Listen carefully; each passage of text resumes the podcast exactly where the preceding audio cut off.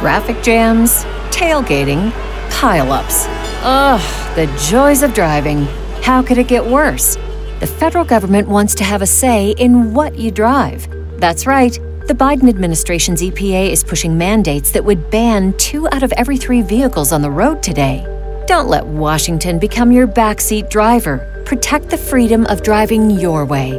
Visit EnergyCitizens.org. Paid for by the American Petroleum Institute. Producer Rob's kicking off the episode today. It is, uh, when you guys listen to this, it'll be Wednesday, January 11th, maybe the 12th, depending on how quickly we get uh, the day rolling and wrapped up. What's going on, brother? How are you? Man, you sound a little groggy, big dog. Uh, I haven't talked much this morning. I've been up since 5.30 and I've said like seven words, and they've all been to Juan. Maybe that's the key part, the 5:30 a.m. part. That's what's got you sounding. Yeah. Medio desvelado with mean, that's like you had a rough night. No, actually, well, last night I went to sleep later than usual, but the night before that, I went to sleep at 8.30 p.m. Oh, early. The, the night before yesterday, because I was Wow. getting ready for Javi and, you know, making sure everything was How'd cool. you manage to go to bed at 8:30? Uh, dude, by seven, Don and I were just like, "Hey, are you tired?" Like, I'm, yeah, I'm pretty tired today. We've just been blowing and going since the first, like, from the first to the tenth. We were just like, "Be productive, do get shit done." Right. By the eleventh, we're like, "Are you tired?" It's seven o'clock. I am. Let's just go to Yeah. bed. Happy New Year. Yeah, Happy New Year. January. January whooping y'all's ass. Y'all go, y'all going too hard, bro. I know, but you know how it is, the kids and the life and everything. Oh man, I got little ones, bro. I so, know. So I be hearing about Cameron Hanes, uh, like man, you know he run about twenty five miles, man. He, that, that's that's a Tuesday for him. He do five miles before work, five miles during lunch, another five miles before going home. I'm like, what type of babysitter you have? Right. How old are your babies? Also- because how do you squeeze that in? Dude, Goggins. Did you hear the newest Goggins by chance on Rogan? Uh, no, like two weeks ago. Charlie. Ooh, so good, so good. Uh, it was just like motivational. Yeah, you know, he's got another book out, and he, he hasn't been on. He hasn't done a podcast since he did Rogan originally, like five years ago. He hasn't done a Rogan podcast. He hasn't done a He doesn't do podcast. Yeah, What? yeah. He's like, nah, fuck, that's a waste of time. Like he's doing all these other things, right? Oh. This hard ass, you know, Navy SEAL businessman kind of guy, and he's running and blowing and going and doing shit and writing books. But uh, it's not his medium, right? Like podcasting is not his main thing. Interesting. Yeah. Okay. But uh, I did not know that. Speaking of podcasts, we have a special announcement for all of our Apple users. If you go to the podcast app right now, as you're watching this or listening to this, I'm going to do it with you guys. Open the podcast app. It's the purple app that says podcast. It's the iTunes app. It's where 90% of RPT fans listen to this show. If you are already subscribed to the show, which obviously you are because you're listening to this, or if you just search it in the search bar and you chi- if you type in Chingo Bling, let's all do this together, everybody. You type in Chingo Bling, you are going to find that if you scroll down just a little bit, there's a Chingo Bling channel where you'll see all of the shows that are under the Chingo Bling Podcast Network umbrella. Now, if you click on RPT, which is the first one, yes, This sounds so major. We have a network. Go on. we got a network. Now you'll see that you got the four shows: Cafecito Time, RPT, Her Lounge, and What Did He Said. What Did He Said will have a new logo that Chingo's uh, ha- has worked on that we're going to launch with uh, episodes, new episodes of that show. What did he said This Tuesday? What did he Or say? when do we drop in on We, Mondays? we- yeah, we haven't officially decided that actually. So you well, we tell haven't dropped. I mean, we don't. I guess really, it's going to depend a lot on you and Juan, but um, we don't drop anything on Mondays currently. We don't. So maybe it'll be like um, uh, what did he said? Mhm. What, did he said? What did he said? We got Javi Luna this episode coming up. What did he said? Monday, and then you could do uh, Cafecito Time? Cafecito time on Tuesday, RPT Wednesday, and then the patrons got the RPT Thursday And Friday. RPT Friday, Yep. and the Apple Podcast subscriber. Yep. So that's the new announcement. So Apple subscribers, this is a new thing that they rolled out about last summer. I want to say summer of 22, maybe late, late 21. And they want to rival things like Patreon, right? We've been talking about the Patreon now for two years. So what I was getting at is that if you click on the channel or even RPT in general, anywhere, subscribe, whether you're subscribed or you search for it, you're going to see RPT members. 90% of our listeners come from Apple.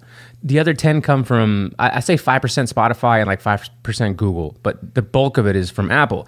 If you click on there, you're going to get access to a three day free trial of the bonus episodes, which end up being Thursdays and Fridays. So triple the episodes per week. That's like tw- uh, 3, 6, 9, 12 per Sound month. like you sound like you're trying to hook people on Red Pill Tamales. Like, I mean, they're want- already hooked. You're like the first hit is on me, big. Guy. The first hit is on me because I don't want to get high multiply. You know what I'm talking saying? So you get a three day fr- free trial, and then it's going to be five bucks a month, just like our entry tier for Patreon. The difference is that our Apple subscribers don't get all the other perks. They don't get access to us in the Patreon. They don't get access to the Discord server. They don't get any of the other discounts that are coming with the new merch store. They don't get anything else, but they're huge fans of the podcast, so they're going to get more audio. Know what I'm saying? Sure, That makes sense, I right? dig it. Yeah, I dig it. Makes total sense. I, I'm sure the people will dig it, and uh, if we got to make adjustments, we will. Yeah, so if you happen to subscribe and it says nine ninety nine, it's going to be five dollars once that free trial's over. It's just taking uh, a little bit for the Apple pricing structure to take effect because it defaults to nine ninety nine. Um, but Oh, wow. yeah, but most podcast creators on there um, do anywhere from like five to seven. Because also we got to keep in mind, Apple they're no punk. They got to take their cut. How much do you think their cut is? If it's anything like the music business, it's a healthy cut. It's a nice chunk. What they going like thirty three percent or something? Thirty. Yeah. so 70-30. It's a 70-30 With it. split. No Vaseline, bro. Like damn. And if you guys love the content as much as you do, I think you do, and you're going to subscribe for more than a year, once you hit the year mark, Apple they become a little more generous and they give you 85. Oh, okay. So after a 12 month, like if most of our patrons that are on there have been on there since the beginning of the show, so they would have hit that one year mark, two year mark even. And I think at two years they might even bump it up a little bit more. But let's just try to get everybody on board to get the extra content in general. Yeah, for sure. Well, everything you just said is a clip. Yep. And let's push it. Hell yeah. Uh, so let's just start off the episode nice and easy. Joe Breezy had some documents found in his motherfucking closet. When's the raid starting? My butt's been white. I'm I not like, scared, of no ghost. I like chocolate chip. I'm a chocolate chip kind of guy. hey man, hey, you know what? Shout out to Joe, Joseph Raheem Breezy. He has solved racism. Um, uh, Stevie Stevie Capone sent me the uh, the clip I had posted a while back of the, of the guy that interviews people, and he's like, uh, you know, Trump or Biden? Yeah. the little Hispanic dude with Yeah, the yeah, little yeah. fanny pack. He's like, Psh, Biden, fool. And he's like, okay, why? And he's like, because fuck Trump. He's like, why is that? Uh, and he's like, Because I'm Mexican. because I'm Mexican. And he's like, Are you here legally? No. He said, But what does that have to do with anything? Mm. And then he says, uh, I don't want to go over the wall. And then he's like, Are you here legally? And you're scared of get, being deported? He's like, No, I'm here legal. And he's like, So why would they deport you? And he's like, White people or something like that. Stevie sent it to me, and I'm like, there was so much to unpack. I was just like, bro, it the media did their job, and people would have voted for this uh, plastic water bottle right here yeah. uh, over anything over the racist orange man. You This know is, what I'm saying? dude, such a perfect launching point for this conversation because I was listening to on the way here to the studio. The Hodge twins were on Tim Pool on Monday night, and uh, they had the exact same thing right happen to them when they were they were they're now they're known as the conservative twins, but everybody that knows the name the Hodge twins knows them from the fucking fasting twins, the, the fitness twins, all the YouTube channels that they had about Fasting. fitness. What was that? Intermittent fasting? A whole channel dedicated to IF. no shit. Yeah. Okay. Yeah, so they, they've been on YouTube for 10, 12 years prior to all this political stuff Mm-hmm. uh, over the last, you know, three ish years. And they were like, man, uh, our agent, you know, told us it was political suicide. Like, it, it was career suicide, rather. Like, don't do it, this, that, and the other. And they're both, you know, they're half black, half white. Their wives are from like Guatemala and Jalisco. Like, they're they're married to Hispanics. To, oh, one's from Guatemala. yeah, I believe so. One's from Jalisco for sure. Okay. And the other one maybe Guad- Guadalajara. I don't know. But You're like, you know, the, all the Mexican countries and yeah, shit. I- I think even- I don't know if it's yeah. Matehuala, Guatemala, fucking Jalisco, uh, El Salvador, Nicaragua. no clue. Hey, like midnight, he was like Nicaraguans. He was like Nicaragua. He was like, man, I just found out that's a Latino country or something like that. I don't want to murder his joke. Shout, shout out to minute He's like Nicara- Nicaragua, Uh. Nicaragua, Nicaragua. He's like, man, I just found out. Say that a little slower, midnight. Yeah. Anyway, Uh, but yeah, so they were on there and they were talking about all this kind of stuff, and they were just like, "Dude, it's crazy." They- They're telling Tim how how from one day to the next, like their stand up shows had a whole different audience. Their audience abandoned them almost overnight because ninety percent plus of you know black Americans vote Democrat, and they're like, "That's crazy." No other demographic ninety percent votes for one side, no matter what. Like you couldn't talk no sense in these people. They were, you know, super close-minded and ignorant. And they go on through this whole conversation, which I'm only like halfway through, but you can relate to some of that for sure. he just called me closed-minded and ignorant, dog. See, I said their pants, not you. Nah, see, no, but see, I was also one of those people that was kind of like, oh, I'm Democrat by default. You know, they're the ones that care about the downtrodden and the, the Well, they said the same thing about themselves. Yeah, yeah. So, so, um, so, but you have to also remember, like, why is such a why had like when you said the statistic, why so many black folk like still tend to vote Democrat no matter what? Like, why are they so entrenched with one particular party? Yeah. and why is that a trend statistically?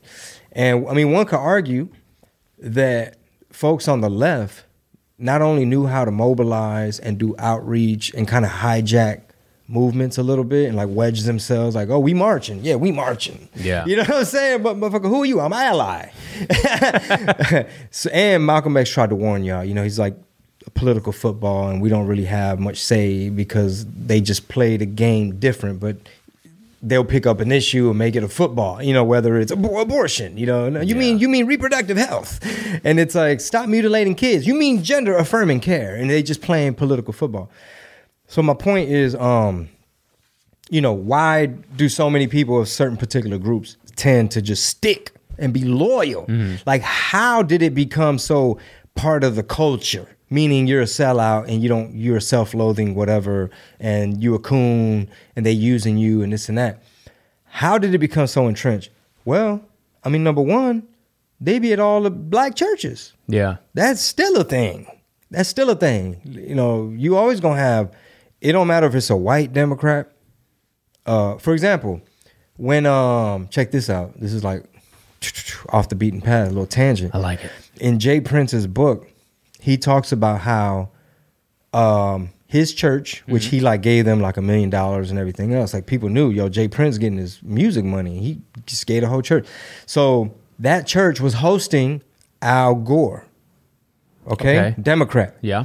So that church was hosting Al Gore, which that's a common thing. You always gonna see the Democrat politicians, whether it's Joe Biden, Kamala. I mean, just name one. Lena, probably Sylvester Turner. They they gonna be at the black churches, right? They gotta keep it the way it is in the culture and, and whatever, and get the cosign from pastor. Right. Now, where was I? Um, J. Prince, the church. yeah, yeah. Thank you. Okay, Al Gore. All right. So Ross Perot, I believe he was running independent, or I I don't know. Yes, he's the one that split the vote. Okay. Yeah. So Ross Perot had bread, right? Like super rich dude from uh, up north, like Dallas, Texas, right? Word on the streets in the J. Prince book, uh, The Art and Science of Respect. Basically, Ross Perot did fake news and planted a fake story, like with his money and influence. Or I think even the newspaper he might have even owned. Uh, it was like the Dallas Morning News or something. Y'all fact check me.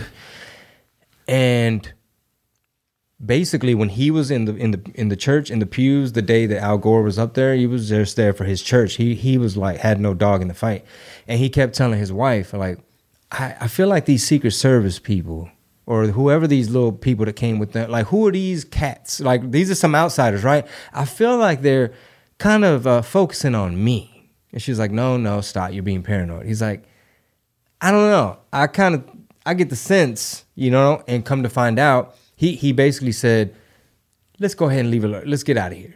Right? I'm not gonna go do the handshake with Al Gore.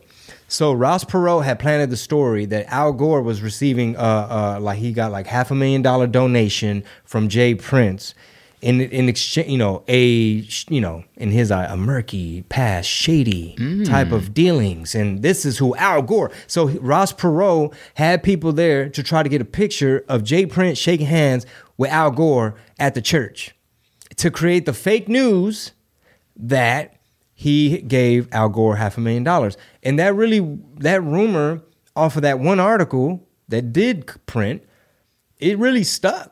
Like that's why his reputation like precedes him. Like there's so many things. Like bro, the DEA was after him, or I think it was DEA. When I first heard these stories, when I was first coming up in the music game, um, the you know the people that were like doing the cheese man you know yeah man yeah jay prince man he got to roll a certain way and they follow him to the ranch and they harassing them and they pulled him over for nothing they were trying to kill him. I'm like bro you telling me uh, uh, uh, uh, there's rogue dea agents that just go on these little fucking side quests?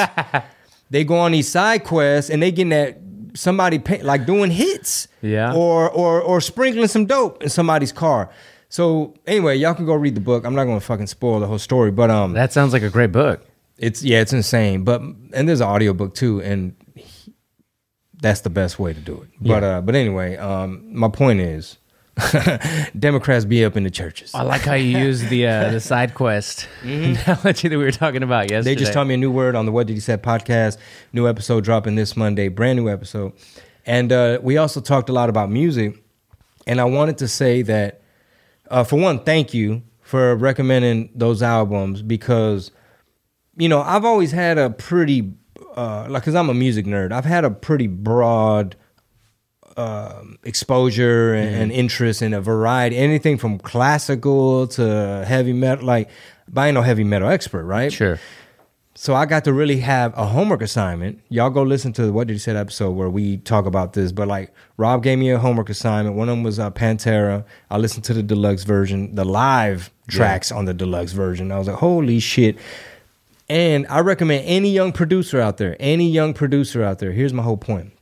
Any young artist, any young songwriter, any young rapper, make it a point maybe even join the discord and we could start having this musical exchange because we have a crazy playlist like folks in the discord they're music lovers and it's like 10000 songs Yeah. ah, i gotta put this but like if we do this like as a reading club book club like Mm-hmm. oh i want to go listen to what rob had uh, assigned to him or That's a great idea. or whatever, right? So every producer and youngster out there, expand your repertoire, do the homework because your next best biggest hit might be inspired by some Beatles shit, or you might have got an idea of how certain bands use melody, or you might structure your beats. Even- It might be a hip hop song, mm-hmm. but you might get inspired from some heavy metal shit. Where like I like how the drums switch up after every four bars, and I'm gonna make sure my beats build up. Dun, dun, dun, dun. 'Cause Yeah. like Waka Flocka and and his producers like Southside and, and all these cats, you could tell they have a heavy metal. Oh, yeah. the crunk is like the other side of the coin a mm-hmm. heavy metal. Yeah.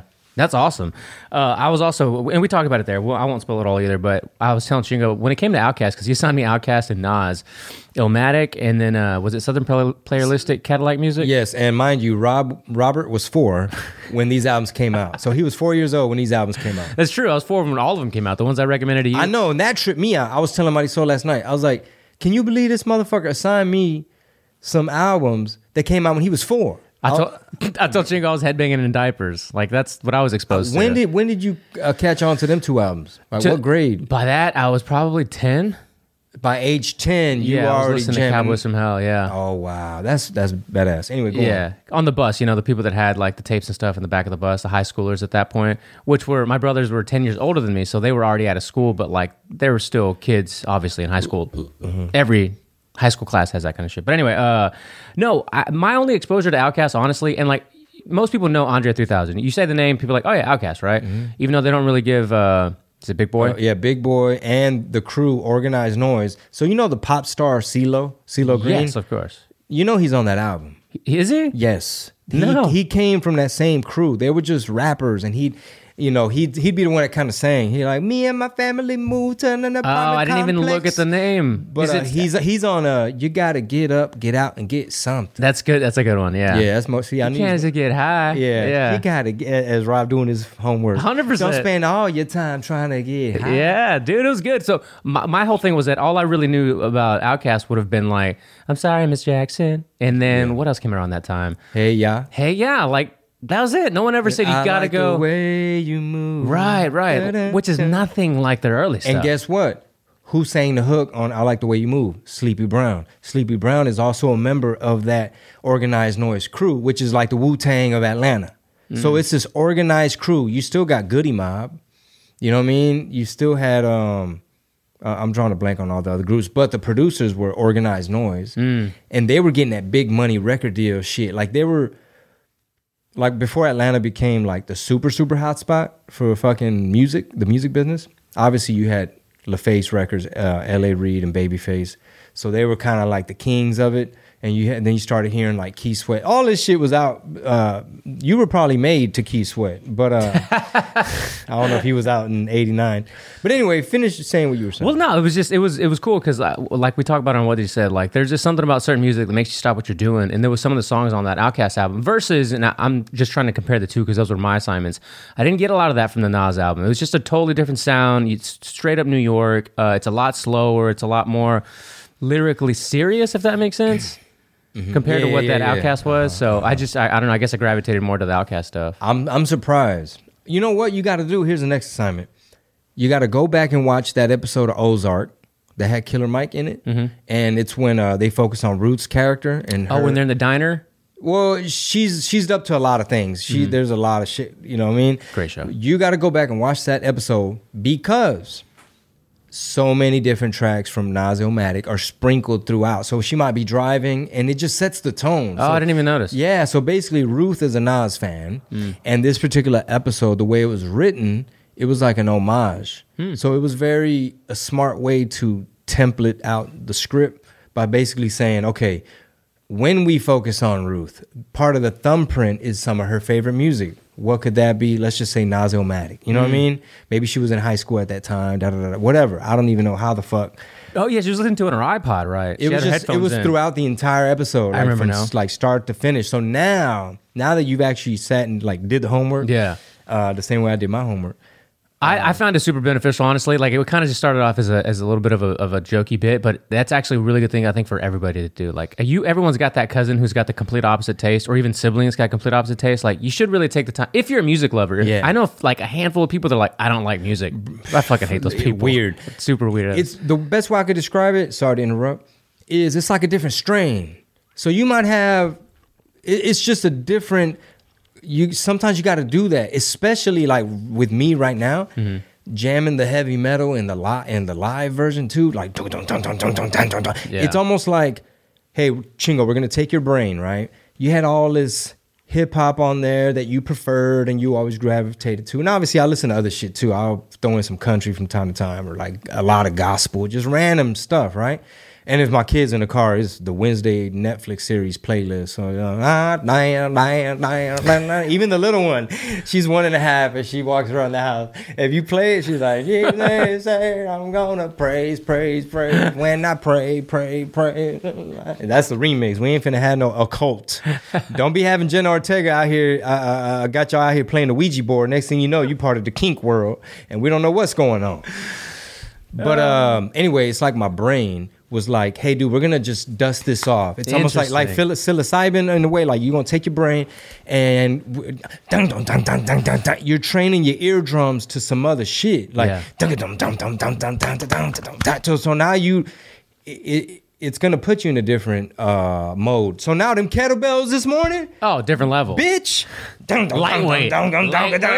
What you want? Lightweight thrusters. The one-handed bitches. The one-hand pullbacks. Para.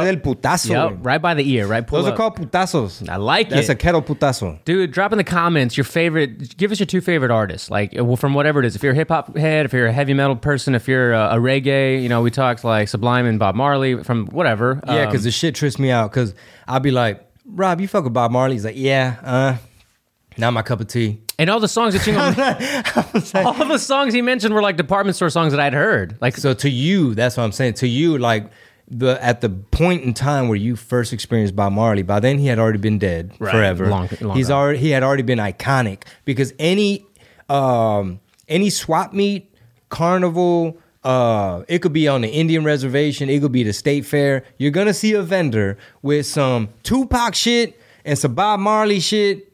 You know what I'm saying? Like it's gonna be a bandana, a blanket, a, a this, uh, a picture frame. Like at any state fair, pulga, anywhere there's little vendors, that's how iconic. So to you, he's the guy that plays the um, department store music.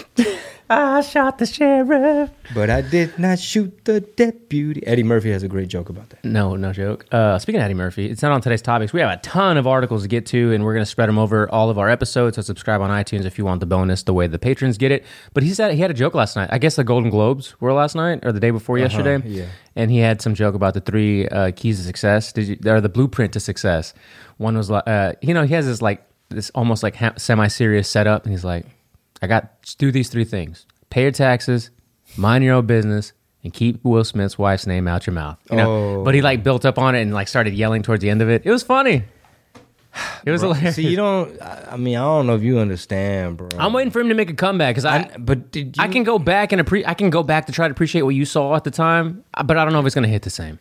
Okay, so you haven't seen much No. Eddie Murphy stand up. I haven't seen Raw or Delirious. I haven't seen m- m- honestly only things that have gone viral over the like couple last couple of years on like TikTok and shit, which I can't even remember the bits to. I can't remember a, an Eddie Murphy bit the way I can like recite a Katt Williams bit. Yeah, yeah. yeah, it's definitely gonna hit different because it was like the '80s and shit. Yeah. but I want to see him come out in that red, you know, suit and shit, jacket and whatever. Hopping out the helicopter. I mean, top of the world, bro. Yeah. super rock star, like like on some Michael Jackson of comedy type shit. Just super next level. you know, I mean, it was like, you know, That changed your life. it, it's it like no, like no. I'm saying like how big, hmm. like how humongous. Talking about you're in all the big movies and you left the biggest show, Saturday Night Live. You were the show. You saved the show. Real talk. If it weren't for Eddie Murphy, that show was already about to go under. And then he said, "Cut the cameras on. I'm about to do some shit." And uh, like, and just the biggest draw when it came to like any late night stand up, Johnny Carson appearance. He's going young Eddie doing a little bit of stand up. So young. Uh, I can't remember how old he was when he like literally was like I think he was doing stand up in the clubs at 16, and I think like by the time maybe he was 19 or something, he was hopping out of helicopters doing fucking stadiums, like or at movie in theaters. Didn't nobody nobody had that. Y'all could fact check me. Kevin Hart might have did it now. Shout out to Kevin. That's probably like you know it's just apples and oranges because he's it's like it's like Jordan. Yeah. It's like Eddie Murphy, Jordan, the GOAT. And it's like, okay, you Kevin Durant, you the shit. You know, I don't want to be like, ah, the Chingo Bling Carver. Kevin Durant's dope. But like, you know, Kobe, um, LeBron, uh, somebody. How old was he doing stadiums? You said. He might have been like 23 or something, like humongous arenas. I mean, on top of the world. Um, like, just think like, just almost picture like Floyd Mayweather, like Mm-hmm. private jet type shit, you know, with his boys and uh, on all the big, all the big films. Beverly Hills Cop. Yeah. That was a fucking humongous banger. Uh, Trading Places.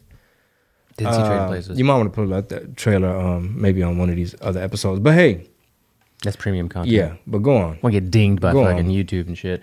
No, so to wrap up, the, just to put a pin in the music stuff, um, I appreciate those two. Uh, those those are they contrasted each other very well. So whenever you think of another two, I think I like the the, the contrast. It wasn't like East West because Outkast was Atlanta, right? Yeah, Atlanta. Yeah. So it's not the same as like having assigned me something from the West Coast versus like Nas, but I'm sure you'll get to it. Uh, and then you listen to Metallica too, which you didn't talk about that at all, but on the podcast much because they also contrast pretty heavily. Metallica and Pantera. And I, I, I'm just, I'm still on Pantera, bro. I'm, I'm not gonna switch back to Metallica just Yeah. yet.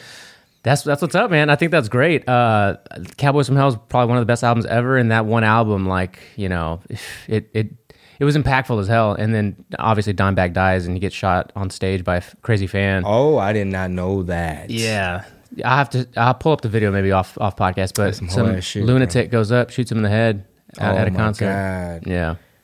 Oh, wow. I So didn't even know that. I want to go to the. Uh, that's one of the things I haven't done. It's up in Dallas where he was buried. Like I just want to go and just Yeah. be there, take a picture, kind of like take it in or whatever. Crazy shit. But the Metallica part, like so. I don't know when or where, and if I do, I don't know if I'll say it. But my brother, I don't know. Did I tell you that my, well, the Christmas present my brother got me? What was it? We're, we're gonna go see Metallica this year. Oh, word. Yeah, and Pantera's opening up for them. This year? Yes. So they got how they doing it without the? Zakk Wylde uh, from uh, you know he's played with Ozzy, he's played with a bunch of other bands. What the- I'm fucking losing his band's name, but What regardless, instrument is that? guitar. He played guitar. And who's lead singer? Phil, I forgot Phil's last name. Phil still got a voice. Okay. Yeah.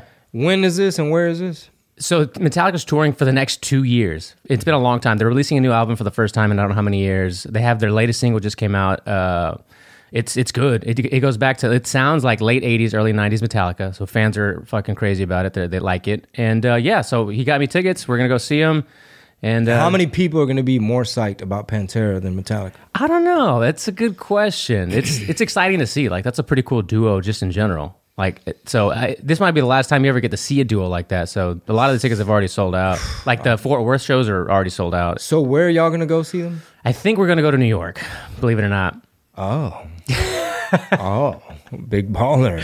So he he took everything. He took care of everything for me or for us. Um, and it just so happens that they're the Astros are gonna be playing. So I think we're gonna try to catch a weekend where it's Astros and Metallica. Okay. Y'all trying to make like a um a rom com, Basically, yeah. like two brothers, Yeah. on a trip. Honestly, it's exactly what it is because him and my him and our other brother always go. Like they always go do the kind of trips. It's like, and then the flights are down and canceled, so Dude. it's like turns into a road trip. it's like planes, trains, and automobiles, redux. dude, this summer, two Yeah. brothers Yeah. go on tour. Uh, but yeah, so that's fucking. It was cool. Wow. Super excited. Like I, beyond excited. Hey man, you got to live stream that hoe, man. Send me the link.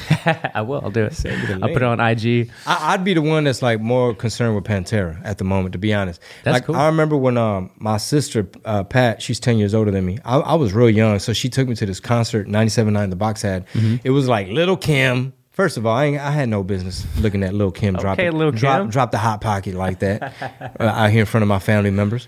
Uh, I think it was like Lil Kim, uh, maybe like Scarface, Too Short. Somebody's probably looking up a flyer. What year did Right. 97.9 The Box? But it was like one of them arenas. Like it was big, right? It was a big event because there was a lot of big stars. And if I'm not mistaken, opening up, apparently somebody I had ne- never really heard of at the time, Master P. And I remember it was some some uh, some people right in front of us in the row. And the dude, he was just like not concerned with none of this New York ass shit and none of this old bullshit y'all got up here in 97.9. He kept saying, We want to see Percy. Come on, man, bring Percy out. Where Percy at? Damn, I can't wait to see Percy. I'm like, who the fuck is Percy? Master P. Really? So he was already bubbling just with a, you know how like this Pantera Metallica t- type of thing. Yeah. And there's been a lot of instances where like, I mean, I've been in that situation on probably both ends of the coin. Mm-hmm. You know, uh, like as a young up and coming person that's buzzing, and they got like some big name people that, hey, you got some diehards that are like, y'all don't know about this the one. We got to get there early. You know what I mean? Like, they put him early in the fucking lineup because they don't know what they doing. But this the motherfucker. We. It's just like a different sound, a different texture. Mm, that's crazy. Mm-hmm. So up and coming Master P. Yeah, super up and coming Master P. Wow. For, for all we know, he threw the concert just so he could have some stage time. That's dope, man. Uh, well, this has been a first uh, fun half of the podcast. I love talking about this shit. Uh, maybe on the premium episodes, we'll we'll put because you know, guys, it's hard to do this on the free ones because you get dinged everywhere. YouTube, fa- Facebook, Instagram, and stuff. You can't really play videos and trailers. They, depon- they demonetize stuff and they just you know give you strikes and shit on your channel. So if you like that kind of stuff, it is on the premium episodes from time to time. But what's a before we move on to actual news stories for the day? What's a vi- do you like you like music videos, right? Like you used to mm-hmm. appreciate like Oh, I used to be a big fan of like Hype Williams and Okay. I would nerd out. I think that's what I, I would like to do next is like, like I was starstruck being around Hype Williams. get- that's like I think there are videos that also kind of transcend time or that are just super impactful that people should watch because they're not the same. Like we really don't make music videos the way they used to. Mhm. They used to have million dollar budgets. Yeah, so I don't know of those kind of million dollar budgets that were from the, the 90s like, or from any time, honestly, that you think is impactful. I think you did. I think if you saw like when you were a kid and you saw like Kid Rock, my name is Kid. That's true. Yeah, Ball They with spent- Ball. Yeah, Yeah. they spent money on like, I mean, all these boy bands that were out at the time, your Britney Spears stuff, your Mm-hmm. NSYNCs and all that. Um, all that shit, 98 degrees. Like, just name anything that was on TRL. Mm-hmm. If you saw TRL, you Mm. saw, granted, a lot of that money kind of got like, it was an invoice. It was a way to fuck artists. I was too. gonna say, did the artist It was a way to fuck from art. that? It, it probably a lot of times. It's kind of hard to explain. We don't want to go down some technical uh, entertainment math, Mm-hmm. but basically, uh, on paper, yes, they costed over a million dollars. Damn. Yes. It was probably a way to keep the artist in debt. In But- check, too, right? In debt, really, and in check. Because a broke artist is an obedient artist. Right. Just like if they take your gas stove away, you really fucking boo boo the fool. You know, I told you the lights went out on us. and I'm like, fuck, I gotta fuck with this generator and turn off the breaker and put the tape here and, and plug in and make sure I don't get electrocuted. Yeah. But, Or, or blow the circuit and now the fridge don't work. Daddy, why is the fire alarm going off again? Oh my God, bro. Uh, so perfect kind of conversation. Everything we've talked about. I, I have just thoughts or a question on your thoughts of the term the matrix just based off the last three years the political climate just the, the country even though honestly the world right now russia ukraine you know china everything what do you think of when you hear the term matrix these days and how does it like how does it hit does it hit a certain way I, I guess I don't really like. I don't pay attention to it too much. It doesn't like, oh my god, strike a chord. But but right now, if I'm forced to kind of like think about it, it's kind of like um, it is trippy. Like at this point, based on what we've seen, the level of involvement of like intelligence agencies and their tentacles in everything from big tech and just all the collusion and the fact checking and the you know flat earth is a theory that is, has been proven false by neil degrasse tyson therefore the cdc now advises you go get boosted for the holidays or whatever right like your little your little disclaimers big tech, they don't hit the same. Yeah. It's like everybody overplayed their hand. They went from like uh, like for example, Neil deGrasse Tyson. I was gonna say you got to recommend that video. Uh, He's on the Patrick Bet David uh, Mm-hmm. show, and basically they got me with the clickbait in the thumbnail. And basically, Patrick Bet David, that's his Mm-hmm. name, right? He's basically like pushing back to Neil deGrasse Tyson, saying like, "But but they said it was going to be this effective. Can we say now that based on the data and the actual science that you know he's just kind of like trying to Yeah. challenge?" And Neil deGrasse is like, "You don't, you don't, you don't understand. This guy does he know? Does he know what science is? This guy doesn't know what. Look, look. You have to look." The way so, there's a system, all right, and it is it was tested. He's like tested by who, how? And It, it, it takes five, ten years. You know, is he Armenian? uh, uh Iranian, what- Iranian. Oh, from Iran. Okay, he's Persian. So basically, he, he's uh, he's just like it takes five to ten years, and how is it this six months, nine months? It's out already. You- and he's just like, um, it was tried, and see, it it was tuned to the first strain of the thing, and then it evolved. And see, what you don't understand is, cause, and it's like, motherfucker, you a TV, you a little TV fucking, you just there to say, go get your boost. It's unfortunate because so Chingo posted it in the Discord, and uh, I had to watch it just because as of late, and as of late, I mean probably last two, three years. Anytime Tyson, Neil deGrasse Tyson, has done a podcast, he's the most combative motherfucker on the podcast. He, I didn't even listen to the most recent Rogan he was on. I couldn't do it. Just it's not fun anymore. When he first came on the scene years ago, and he was doing like the Star Talk podcast, which I don't know if he still does, and he had that show that came out on Fox about you know the fucking stars and shit. It was kind of cool. I was like, oh, this he makes it very interesting.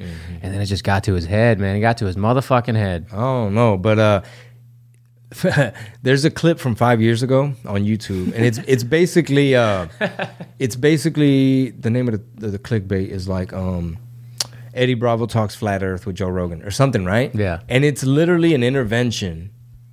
Like it, it doesn't like it's from five years ago, Yeah. right? So we've learned a lot about how some of these three letter agencies or like like wait, because you know Joe kept telling Eddie like, come on man, you telling me we really didn't? You telling me the moon ain't? Come Eddie, I can't do this anymore, Eddie. Like Yeah. stop. If We're really concerned. And Schaub's there like, dude, I think he's really pushing back on you because you're so influential. He's, and Bravo's like, it's just dangerous the way you're thinking. Rogan saying that. Rogan, yeah, Rogan saying like it's it's really uh, dangerous because a lot of young kids look up to you, man. Like just hey, interv- stop. Right. And Eddie's like, I mean, you know, sorry that I'm cynical. Sorry I have my doubts. He's like, I'm skeptical because they. Why would you fake six moon landings? And he's like, Eddie, Neil. If I had Neil deGrasse Tyson on here, are you willing to debate? And he did. And he's like, hey, that guy's a paid shill. Like Eddie dismissed it from then. oh, they just pay these people off to be out there, like fucking, uh, yeah, dude. There's, you know, the worth is round, whatever, and they fucking get paid. They're sellouts. And Eddie's, like, and then uh, Joe Rogan's like, Joe Rogan's like, um, Eddie, it's Neil deGrasse Tyson. He's an astro fucking physicist, bro. Like the way you're approaching this is wrong. Neil deGrasse Tyson was he hosted the show The Cosmos, and they had he's an educator like yourself, and they had him on TV, and he did well, and they brought him back. And you're telling me he's just some paid guy that's that's being propped up by the algorithm? You know what I'm saying? Yeah. Like during that time, Rogan had a lot of uh, had a couple of clips. I the the Crowder one was probably before that when he went ham on the weed, and then there's been other instances where he kind of fights back on certain topics. But it was weird to see it with Eddie at that time because they're literally best friends, right? They played a video of him uh, at, at Metamoris, you know, winning against uh, Royler, and Rogan starts to cry. It was so impactful to him, right? But to go back to that clip. It, like it's like you makes you think like what made Rogan go off so hard? Like he's saying like you know young young men or young people look up to you. Like if anybody's a 10th planet freak you know like shout out to everybody in California all, all of the 10th planet freaks out there in San Diego they're not worried about Eddie Bravo's thoughts on flat earth and you you know what I'm saying? Like Yeah, they're you- into that shit If you're trying to master the system, I mean, it's kind of like you there to learn the art of joint destruction and strangulation. You know what I'm saying? like you trying to peep these warm ups, like the system. are you a 10th planet freak now can I call you a 10th I planet freak I mean, the system seems to be. I mean, just the warm ups alone. I don't know why nobody ever broke this shit down to me. I had to kind of fucking stumble across. Like nobody ever said, like, bro, do you understand what these warm ups are? like it's always just in passing. Like, oh, do you know the warm ups? No. Oh, okay. Well, we're gonna do this instead. And you know, when I'm visiting stuff, and nobody ever broke down. It's these warm ups are like sentences where you're going from one particular position through transitions of what each player is mm-hmm. more than likely to do so that you can end at a really good position like probably a submission. And it's like this sentence you can put together and it's like a shit ton of them and it's like nobody ever explained to me like bro it's like choreography. If you memorize this shit it's like you're trying to do your dance move to but the person's trying to stop you in a way and you're just figuring out all the possible paths of being stuck inside control or going to this or whatever Yeah. so it's fucking powerful It is. It's so funny that you've nerded out so hard.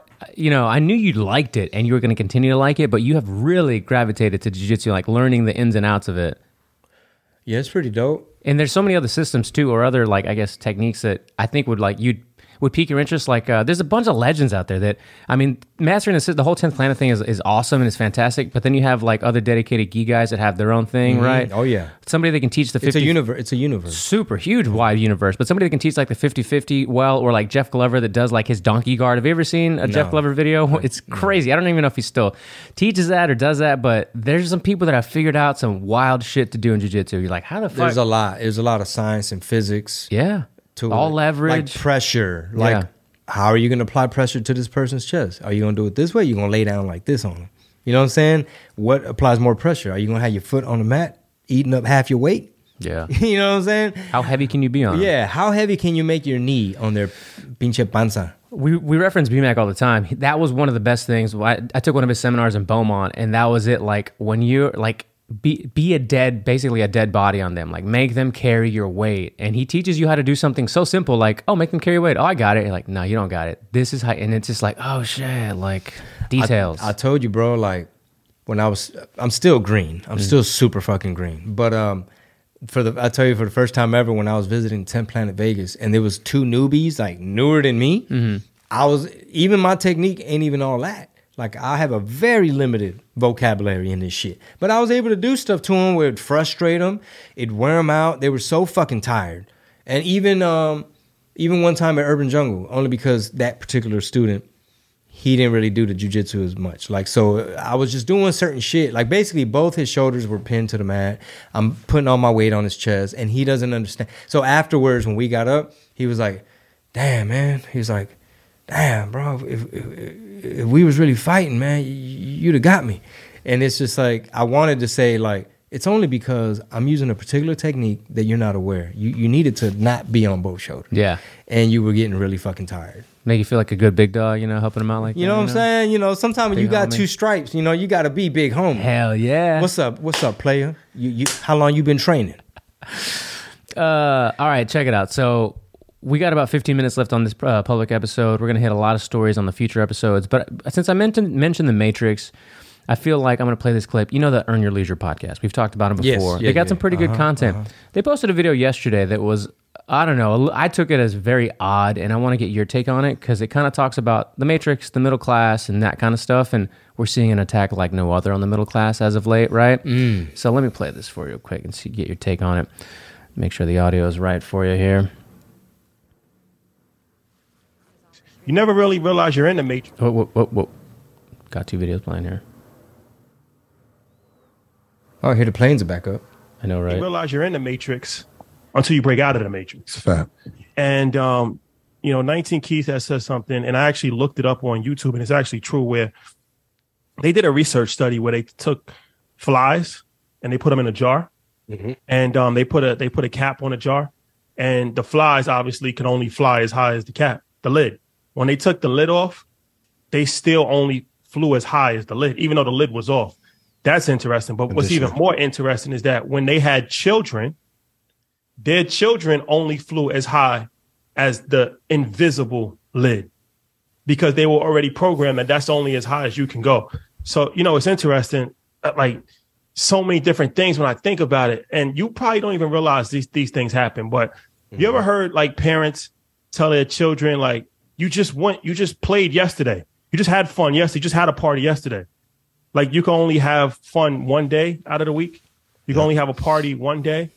Like I had a family, like I took my son to to dinner in the city for his birthday. His birthday was on a Tuesday. And somebody said, like, well, why are you taking him to the city on Tuesday? Like, why don't you just take him on the weekend? And I'm like, well, because his birthday's on Tuesday. But that's the whole mentality of like, low, let's just wait till the weekend because we're working and we gotta get up. Like, I say that to say you really have to break out of the middle class mindset because it's extremely detrimental. And the the most dangerous thing that America ever did was create a middle class. Because when you create a middle class, you you create some level of comfort because you're not in poverty, right? Mm-hmm. You're not in poverty, so you think that you actually are living the American dream, yet you're not. You're really not. Mm-hmm. And it's like that mindset is so detrimental because there's so many limiting factors that go into play here, right? Where it's like you got to wait to the weekend to do things. And you can only, like, you ever hear somebody say, like, you just came back from a trip. Why are you traveling so much? Mm-hmm. Well, why not? Well, why not? Why am I not traveling so much? Work for.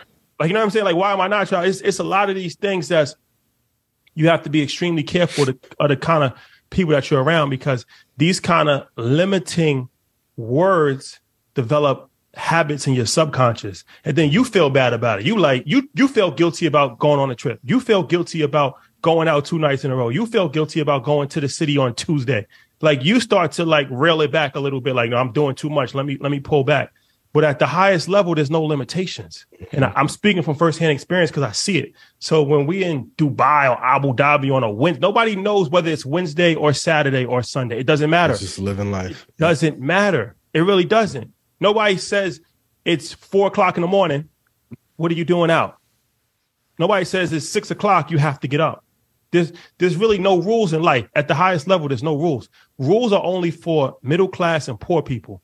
Rich people don't have any rules. They make their own rules. It's like the Matrix. I'm glad he said rich people, not white people. because, yeah, for sure. Because he's being a, a, real big homie and he's giving people the game in a way, like using the metaphor of the flies, mm-hmm. in a way that's digestible to where folks can listen. I mean, they have a huge following. So obviously, I mean, tons of people are like, yeah. "Yo, I'm trying to figure out real estate and yeah. vending machines and all this shit." So the message I think was good, and it, I just think he kind of like they kind of fumbled on how to explain it because in the comments too, they're like, "This kind of hit a little little strains. Like, what's wrong with having like a middle class? Like, the middle class is important for the country. Like, a lot of the mm. you know the wealthy wouldn't have what they have if it wasn't for the production and efforts of the middle class who got out of poverty. You know what I mean? Like, it's a whole system thing, and I'm sure Juan McStoner, once he hears this, can educate everybody more in the Discord of why having that mentality is pretty like because con- considering assets over liabilities is their whole thing, like that's their their brand or whatever. That's what the middle class strives for is, is obtaining assets, not necessarily fucking being a billionaire. You know what I mean? Uh, so basically, you took it as you're hating on the middle class, and the middle class is important to America. Yeah, it is. It's the backbone of America for sure. Okay. It, it was just strange to me, you know. Well, I, mean, I th- honestly feel that sometimes words like middle class, like people interpret what you're saying. So yeah. I, I, think it's very open to interpretation. It is. And the comments are interesting too. If you guys don't follow Earn Your Leisure, I mean, they're cool. They got great content for real estate and finance or whatever. But in the comments, like, here's a perfect example of contrast. One person was like, to quote a great uh, woman by the name of Beyonce, I've never seen the ceiling I can't smash. And that's to Blue or like whatever quote, I guess, to, what, to what's her daughter. Mm-hmm. And then the other one was more like, uh, you need the middle class in order to have the means of production for some of the things. You know, it was these like the comments themselves are going against each other. I the way I took it was he's basically saying stay aspirational and don't settle from totally. from some of the illusions. If he would have elaborated more, because it was kind of edited, mm-hmm. what if he had added? What if he would have added this? To many people, the definition of middle class is having the big car note and having the the the two story house in the burbs and and making sure you still could have the Louis purse and you got to have a foreign car or whatever, right? If he would have said, however, a lot of times a lot of that is debt. It's mm-hmm. it's just very leveraged and you're not as liquid and you're not really owning owning. You just got the Cadillac Escalade, but you making these expensive ass payments because you're trying to floss in your G wagon, right? Or whatever, right? If he would have maybe elaborated more and said, you know, to many people, the mirage of the middle class really, to me, looks like a lot of debt and you trying to flex for your neighbors. You know what I'm saying? Mm-hmm. then maybe you would have said like, "Oh yeah, I agree. Yeah, that that is uh, often place." And I, the way I took it is, he's basically saying, "Don't settle." You know, because there's levels. There's another level you don't know, right? That where you could be more free, and you're capable of that by using like, for example, like you know, there's the gig economy and new digital media, and you can maybe work from your laptop in Costa Rica on the beach, Right. But you have a marketing firm and you, you got virtual assistants. It's almost like the four hour uh, work week. Right, and in that in the same conversation, this is a PBD Patrick David's um, sidekick and co-host on some of his shows has another take on this. I'll just play because it's you know close to what we're talking about here.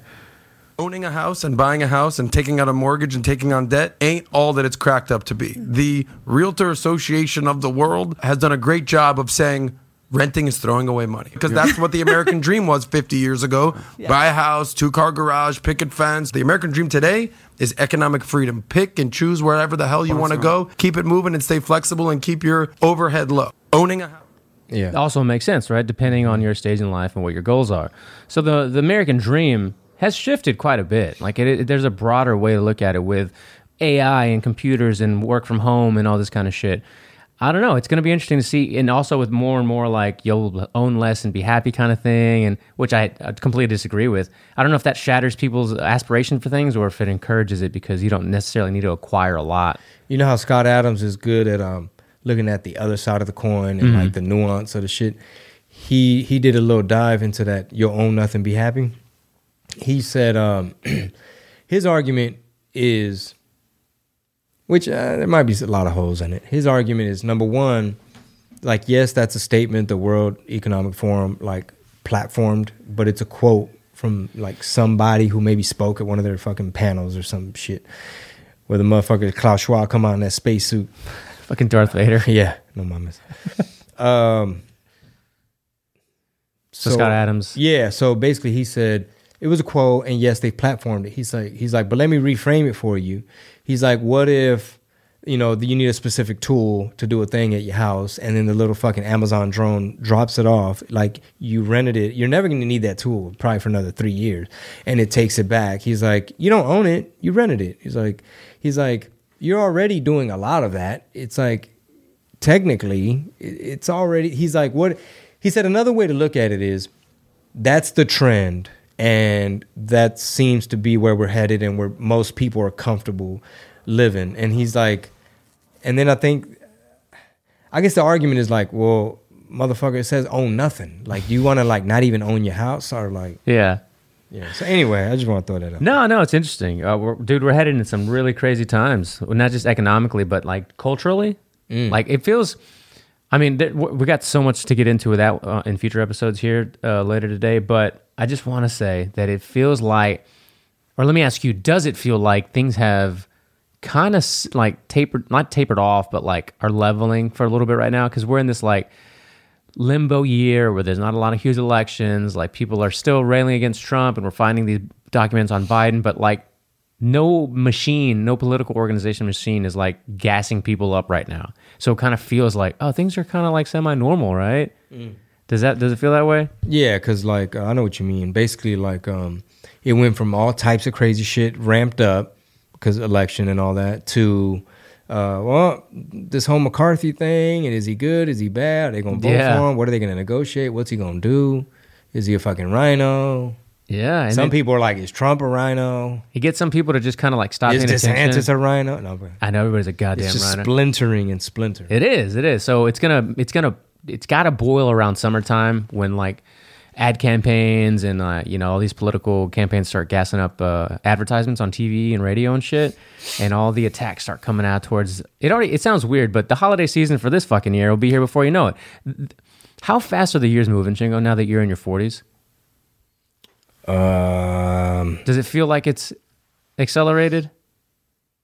I don't, I don't know, man, because we say that every year. We do, but I'm. But compared to what you would uh, normally, We literally say that every year, like, "Oh my god, the year flew." Oh my god, we're already in February, dude. dude, Valentine's is here already. Like, and then next thing you know, it's like, dude, it's fucking St. Patrick's all day. Oh my god, dude, Easter. Oh my god, Mother's Day. You know, and it's Yeah. like, dude, it's freaking summer. Where's the time going? It's like, bitch, it been moving the same.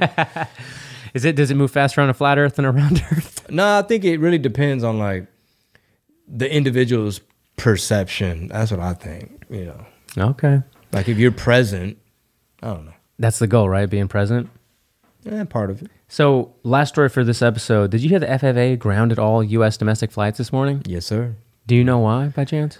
Because I just caught the headline. It was Well- breaking news at the time. Well, basically, bro, uh, depends on who you ask. Pete, Pete Buttigieg, what Pete Buttigieg say? he um he was out there in like Europe getting ready for fucking Davos or some shit, and he on maternity leave again. Again? No, I'm kidding. and um, They don't and the- then he took forever to fucking tweet in the morning, like respond, and and basically his thing is like, oh, well, you know, the uh, our department's gonna make sure that uh, you know they software it was a little glitch or something, and then they asked Biden. Could it have been a cyber attack? He's like, we don't, we don't know if it, you know, maybe it was. So it's like he threw Booty Judge under the bus, and we don't know, like, bitch. he said it could have been? He's like, well, you know, we're open, we don't know. You know, Wow. motherfucker answered and said, like, could be. Maybe. It's Russia. I mean, y'all never heard of like what is it, next generational warfare and and um, uh, what? How do the Chinese call it? Un, un something warfare, unconventional. uh, Unconventional. is yeah. it unconventional? Fifth, fifth generation warfare? Yeah, it's like unconventional. It's like we're gonna hit you from angles. Yeah. You know, we might flood your country with fentanyl. We might buy off some politicians, erode the border. Uh, you know, buy off some universities. You know, donate a lot of money, give a bunch of money to the Brooklyn Nets. You know what I'm saying? Give give money to these universities. Let me see as we're talking what The, is the. Confucius uh, Institute. Confucius. Yeah, fly people out to China. You know, start the, the indoctrination. Let's see. Uh, as we're recording this, uh, let's see, four minutes ago, Shit, ramp up TikTok algorithm. Buttigieg defends FAA's decision to ground flights after system outages four minutes ago on CNN. Fox reports White House says no evidence of cyber attack. Biden briefed on ground flights. It might, Okay. it might be, It might be. could be. Why would you take why, like why would you put anything past anything at this point? Like people that don't have a little cynicism or little skepticism these days, bro, straight up NPC. Well, a lot of people don't know, but not even beyond that. You don't even have to go so extreme as like, y'all motherfuckers NPCs. It's like I some people don't know we're at war. Mm-hmm. They have no idea. They're like, why the fuck Chingo Bling still doing this punk ass podcast? That's how they see it. yeah. Well, 40% of, li- of listeners, 40% of Americans aren't very politically engaged, at least. And then the ones that think they are are just fucking being psyoped and being lied to. Yeah, they're kind of just They're like, Neil deGrasse Tyson said that I should go get boosted. It's like, first of all, he's a round earther. we, don't got, we ain't listening to him. son of a bitch. Talking about the science. Dude, he is very hard to listen to these days. Like he can't. It, I don't know if he's ever said that like he was wrong or that like you know you're right. Uh, maybe I need to reframe the way I think of it. I think Rob had his pom poms out for Neil deGrasse Tyson. I did early on, dude. I was like, he makes stars cool. Like I want to watch whatever the fuck is. Fought. Was it Cosmos? You said it earlier. And it was spark- popcorn I shit. straight up. I was like, oh, nice, the stars and the Popcorn galaxies. with mustard. Fuck that disgusting mustard. Ah, Fuck, what is it? Yeah, I don't even know what it's called. It's got a weird name. it's some German. Yeah, shit. some German Straight out of. Germany. Straight out of the motherland of uh, whatever that's from. I don't like it, dude. It's just not good. No, it's all good. No, that that's a very distinct.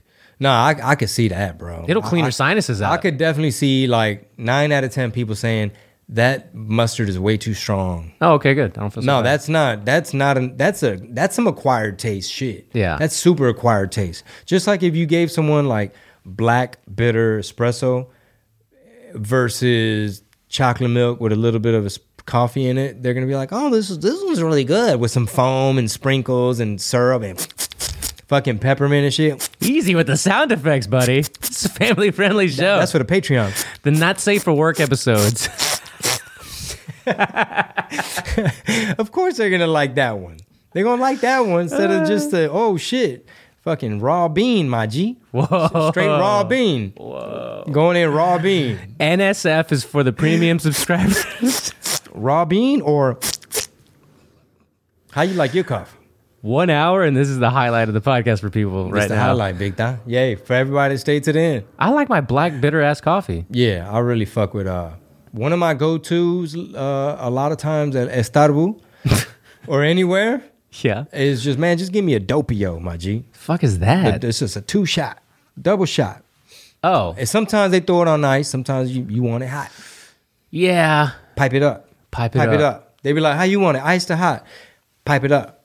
Pipe it up. Oh, since we're on the subject, why did you send me that recycling article about K cups? Because it's all bullshit. It, it looked like a. It looked like a. um, some type of civil lawsuit. Uh, said if you if you if you fuck with K cups, uh, Yeah.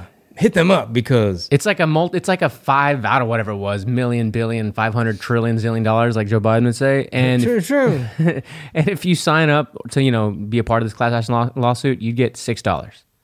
Okay. So I read through it too because I was like, oh, this is interesting. But it was all about like recycling and like they weren't being honest with how they dispose of these things. And then they can't take, I don't know if it's a full size K cup or like the Nespresso ones that are little because it's like not fucking recyclable. I'm like, this is bullshit. Oh, okay. Recycling in general is a psyop. Ask Eddie Bravo For sure. and Sam Tripoli. All right, let's I'll send ask it, Neil deGrasse. let's send him off into the premium episodes. Oh, whoa. If y'all want the premium, er, you can't get past this red, red velvet rope. Can't get past this red velvet rope. Uh, everything moving forward is uh, strictly subscriber. Apple Podcast subscriptions. Is it live? It is live as of this, as of one right now. When this drops, go to it. It's live. So folks can start saying, I want the whole enchilada. The whole enchilada and you get a free three day trial. And as actually, as a matter of fact, the first two episodes from the year are on I- iTunes for subscribers, and then these two for this week. So you have all the 2023 pre- premium ones available to you. It sounds great. Sounds like a deal. Look into it.